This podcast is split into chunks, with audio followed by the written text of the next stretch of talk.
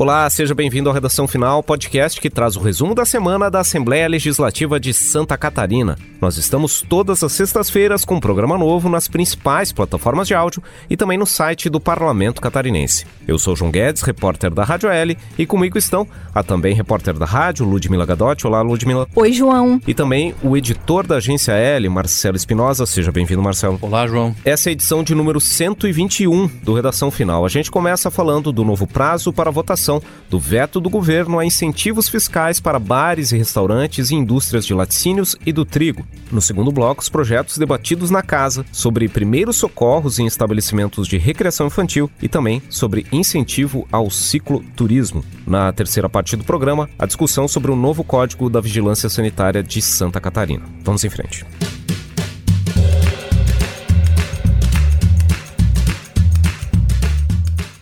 Muito bem, ficou para o mês de abril a votação do veto do governo do estado a benefícios fiscais que foram aprovados pela Assembleia Legislativa no final do ano passado. Essa matéria chegou a ser incluída na ordem do dia da terça-feira, dia 29, mas a decisão foi adiada. O que, que aconteceu nessa terça-feira, Marcelo? João, os líderes de cinco partidos aqui da Assembleia utilizaram um instrumento do regimento interno para propor o adiamento desta matéria. Eles pediram ao presidente da Assembleia, deputado Moacir Sopelsa, que a matéria fosse retirada de votação em função da necessidade de se buscar um acordo com o Poder Executivo a respeito deste veto do ICMS. É um veto polêmico, complexo, que trata com relação a questões relativas a benefícios fiscais para o setor de bares, restaurantes e similares, também ao leite embalado para o consumo humano e para a farinha de trigo e mistura para pães.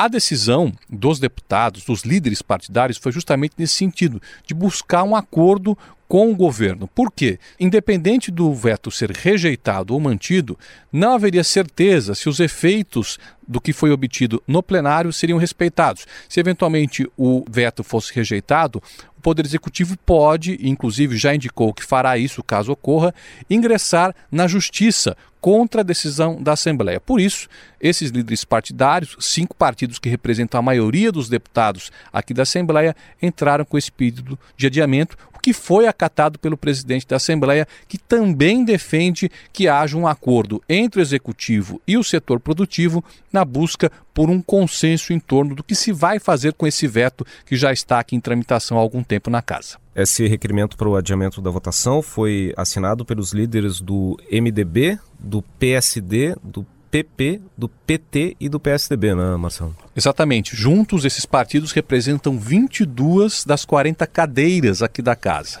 Como é a maioria dos deputados, então o presidente da Assembleia acatou esse requerimento e retirou de votação o veto. O veto tem agora um prazo de 10 sessões ordinárias para ser deliberado em plenário, o que deve resultar em um prazo final até meados de abril. Vale lembrar que esses dispositivos que foram vetados pelo governo do estado que prevêem esses benefícios fiscais para esses setores foram incluídos pelos deputados durante a tramitação do projeto de lei 449 de 2021, no ano passado, aqui na Assembleia Legislativa. Era um projeto que o governo do estado mandou aqui para casa tratando de uma série de questões tributárias e os deputados decidiram incluir nessa proposta emendas que tratam desses benefícios fiscais que o governo do estado acabou vetando. Um dos argumentos para o veto por parte do Poder Executivo é de que, por se tratar de matéria tributária, somente o governo do Estado poderia propor esse tipo de alteração. Outro argumento do governo do Estado é de que a concessão de vantagens fiscais estaduais para setores da economia depende do aval do Conselho Nacional de Política Fazendária, que reúne representantes de todos os governos estaduais brasileiros, e que é essas vantagens que foram aprovadas pela Assembleia no final do ano passado, nesses artigos vetados, não têm esse aval do CONFAS, portanto, elas não poderiam ser aplicadas. Diante desse argumento do governo do estado de que legalmente não se poderia levar adiante esses benefícios fiscais, ao mesmo tempo em que esses setores da economia demandam a aplicação desses benefícios por um argumento de que precisam ter uma maior competitividade frente a concorrentes de outros estados.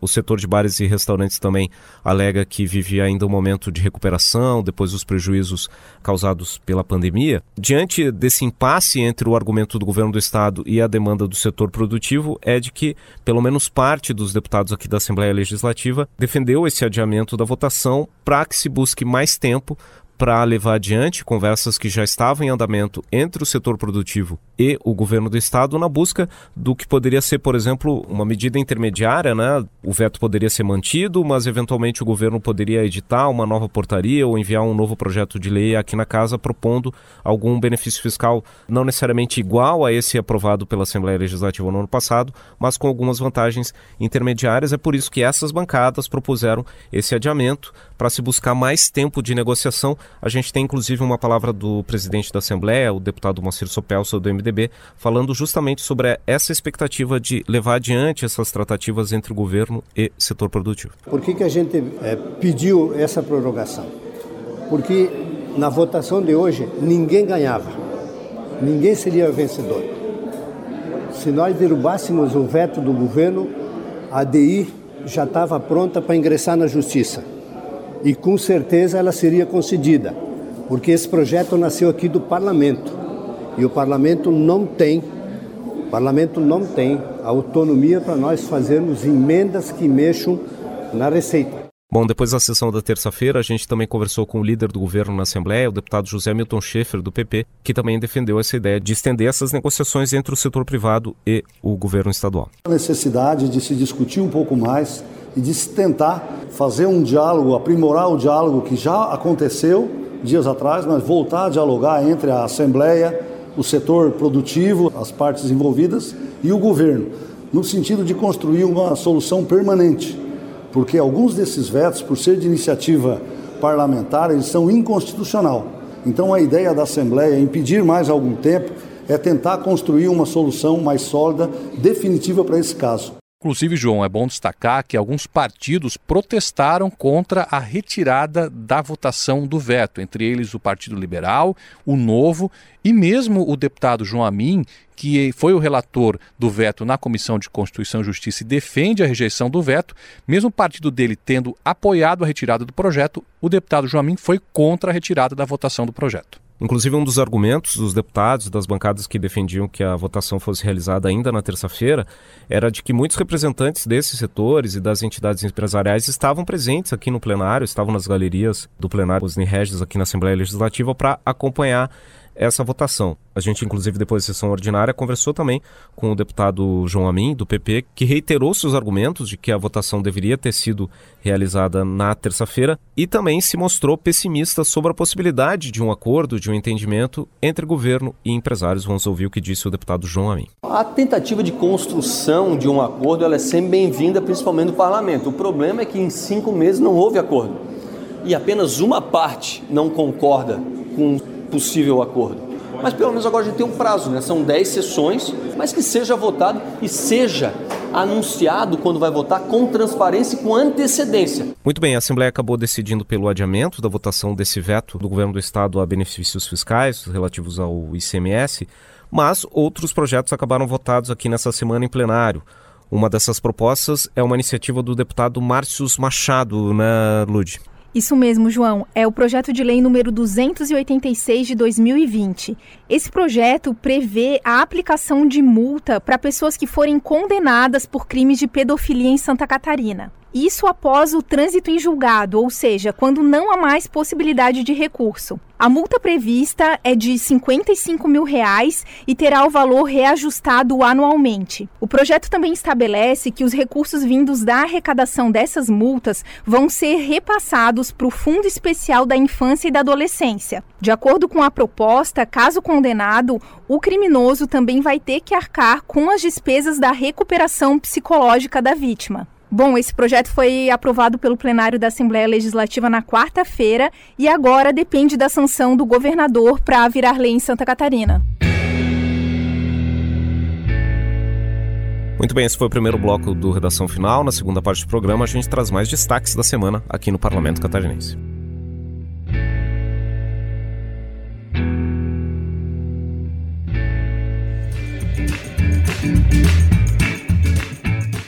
Muito bem, o plenário do parlamento também aprovou nessa semana uma proposta que prevê a capacitação de funcionários de estabelecimentos de recreação infantil sobre primeiros socorros. É um projeto do deputado Ismael dos Santos, do PSD. Se a gente for resumir uh, os principais pontos dessa proposta que foi aprovada em plenário, a gente pode dizer que essa iniciativa ela obriga esses estabelecimentos de recreação a promover anualmente esses cursos de capacitação ou reciclagem para os seus funcionários. A proposta também prevê que caberá ao governo do estado fazer uma regulamentação dessa proposta no sentido de definir o número de professores que devem receber esse treinamento, conforme o tamanho do quadro de funcionários do estabelecimento e também o número de crianças e adolescentes que frequentam esses estabelecimentos de recreação. Proposta também prevê que esses cursos devem ser ministrados por entidades especializadas nessas práticas de auxílio imediato e emergencial, e que também essa capacitação deve ser no sentido de que esses funcionários desses estabelecimentos possam agir preventivamente em situações de emergência e urgências médicas até que o suporte médico especializado se torne possível.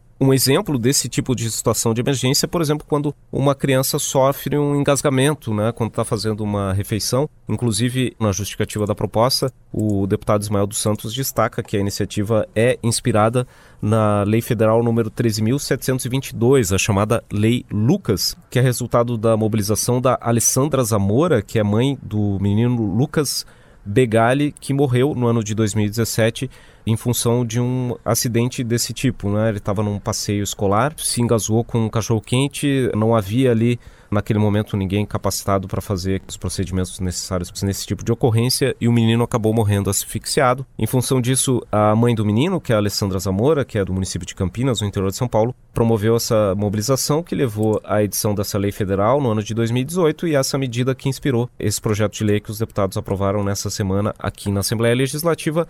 Essa proposta ainda depende da sanção do governador para virar lei estadual aqui em Santa Catarina. Além dessas propostas que foram aprovadas em plenário nessa semana, nas comissões, outras iniciativas aqui da casa acabaram avançando na tramitação. Duas delas tratam de incentivo ao cicloturismo ou ao uso de bicicleta nas cidades aqui de Santa Catarina. Uma dessas propostas é do deputado suplente Paulo Ixel, né, Marcelo? Isso, João. A proposta foi aprovada na Comissão de Assuntos Municipais, já está pronta para votação em plenário e tramita com o número 166-2020. O suplente deputado Paulo Essel, quando exerceu um mandato aqui na LESC no primeiro semestre de 2020, apresentou esse projeto, que basicamente propõe o seguinte: que os municípios que realizarem obras de pavimentação com recursos do Estado prevejam a construção de dispositivos para o uso de bicicletas. Podem ser ciclofaixas ou ciclovias nessas obras. Claro, desde que haja condições técnicas para isso. Muitas vezes, na avenida ou na rua que está sendo construída, não há espaço para realizar esse tipo de empreendimento. No caso, podem ser as ciclofaixas, que é quando um trecho do asfalto por onde passam os veículos é reservado e sinalizado para o tráfego de bicicletas ou mesmo a construção das ciclovias, que é quando nós temos uma via exclusiva para o tráfego de bicicletas. Como eu disse, esse projeto já está pronto para ser votado em plenário. Muito bem, só lembrando que o autor dessa proposta, o deputado suplente Paulo Exel, é do Partido dos Trabalhadores, o PT. Essa iniciativa que foi aprovada na Comissão de Assuntos Municipais trata da presença, do uso de bicicletas na mobilidade urbana. Mas uma outra proposta que foi aprovada na Comissão de Finanças trata do uso de bicicletas no turismo, né, Ludmila? Exatamente, João. A Comissão de Finanças e Tributação aprovou nessa semana um projeto de lei que prevê a criação da política estadual de incentivo ao cicloturismo. É o PL 122 de 2021, de autoria do deputado Volney Weber, do MDB. O objetivo dessa proposta é estimular o uso da bicicleta e o turismo ecológico. Outra intenção, segundo o autor, é promover acessibilidade e mobilidade. A proposta também pretende valorizar a cultura e os atrativos turísticos catarinenses, fomentar o desenvolvimento dos arranjos produtivos locais e a movimentação da economia.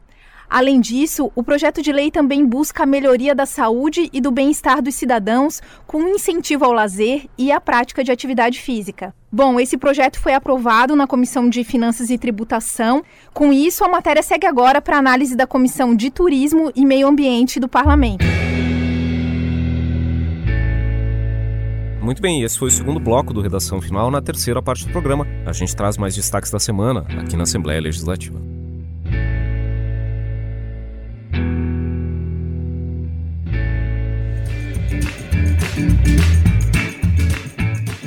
Muito bem, a semana também foi marcada pelo debate na Assembleia sobre o projeto do novo Código de Vigilância Sanitária de Santa Catarina. A proposta foi tema de uma audiência pública na terça-feira, né, Ludmila? Isso mesmo, João. Esse evento reuniu parlamentares e representantes do governo, do setor produtivo e dos profissionais que atuam na área. O objetivo dessa proposta de autoria do Poder Executivo é modernizar a legislação que está em vigor há 38 anos aqui em Santa Catarina. Criada em 1983, é mais antiga que as constituições federal e estadual e até mesmo a lei que instituiu o Sistema Único de Saúde, o SUS. Bom, o projeto de lei 253 tramita na casa desde 2018.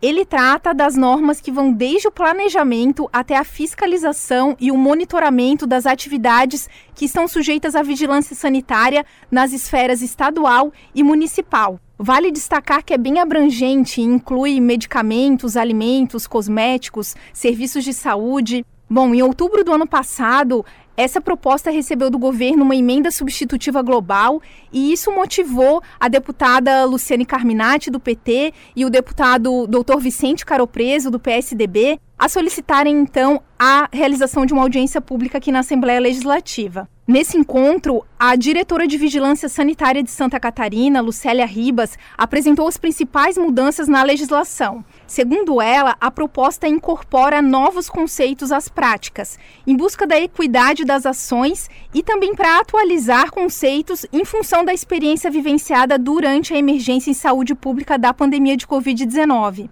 Esse projeto de lei, segundo o governo, também introduz o conceito de risco e benefício potencial, em que o olhar da vigilância sanitária considera o contexto social, cultural, político e econômico. Além disso, incorpora novas tecnologias, dos processos de tecnologia de informação, como a concessão de alvará sanitário por meio de autodeclaração, de autoinspeção, acompanhando os processos de trabalho. Outro assunto debatido foi a atualização dos valores de multas aplicadas em caso de infrações ao novo Código Sanitário. Essas punições variam de R$ 1.200 até 250 mil reais, considerando circunstâncias atenuantes, agravantes, reincidência e condições financeiras do estabelecimento. Bom, os representantes do setor produtivo concordam com essa necessidade de atualização do código, mas pedem coerência em relação aos critérios para aplicação dessas sanções.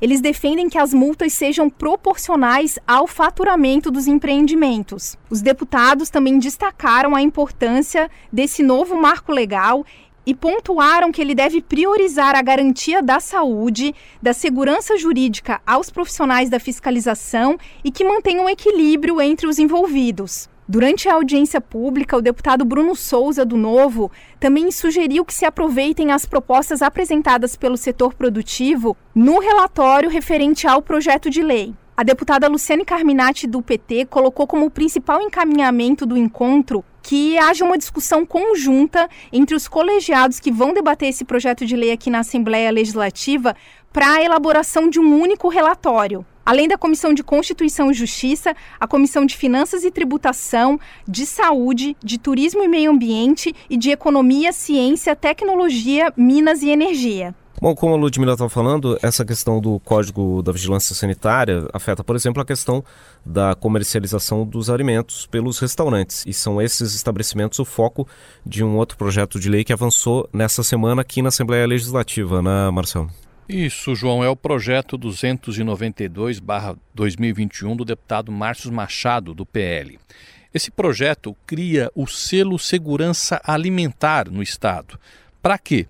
Para que bares, restaurantes e estabelecimentos similares que ofereçam aos consumidores refeições livres de contaminação por lactose ou glúten sejam certificados que estão oferecendo uma refeição que não trará problemas de saúde para aquelas pessoas que eventualmente tenham intolerância à proteína do leite ou mesmo ao glúten. Para isso, o deputado propõe aí algumas regras nesse projeto, inclusive para a questão da contaminação cruzada. O que, que significa isso? É quando, às vezes, ao preparar um alimento que estaria livre ou da lactose ou do glúten, ao contato com algum utensílio que eventualmente tenha tido contato ou com leite ou com a farinha de trigo, que é onde, por exemplo, a gente encontra o glúten. Portanto, esse projeto passou pela Comissão de Finanças e Tributação e passará por mais duas comissões antes de ser votado em plenário: a Comissão de Saúde, que é a próxima a analisá-lo, e a Comissão de Agricultura e Política Rural. Muito bem, você pode saber mais sobre a tramitação dessa e outras propostas aqui na Assembleia Legislativa nos nossos perfis nas redes sociais. Nós somos o arroba Assembleia SC, no Facebook, no Instagram e no Twitter. E o Parlamento Catarinense também mantém um canal no YouTube, youtube.com.br Assembleia SC, com toda a programação da TVA, a transmissão ao vivo das sessões, reuniões das comissões e audiências públicas e também o arquivo das gravações dessas atividades do parlamento. Você também pode receber as novidades do Legislativo Catarinense no seu aplicativo WhatsApp. Para isso, mande a mensagem sim para o número 48999601127. E esse foi o Redação Final, podcast da Assembleia Legislativa de Santa Catarina. Nós estamos toda semana nos tocadores de áudio como Spotify, Google Podcasts e Apple Podcasts e também no site radio.alesc.sc.gov.br. Programa gravado no estúdio da Rádio da Assembleia Legislativa em Florianópolis, comigo, João Guedes, repórter da Rádio L, com a também repórter Ludmila Gadotti e com o editor da Agência L, Marcelo Espinosa. O Redação Final tem pauta e edição de João Guedes e Ludmila Gadotti e a edição de áudio de João Machado Pacheco Neto e Mário Pacheco. Até a próxima!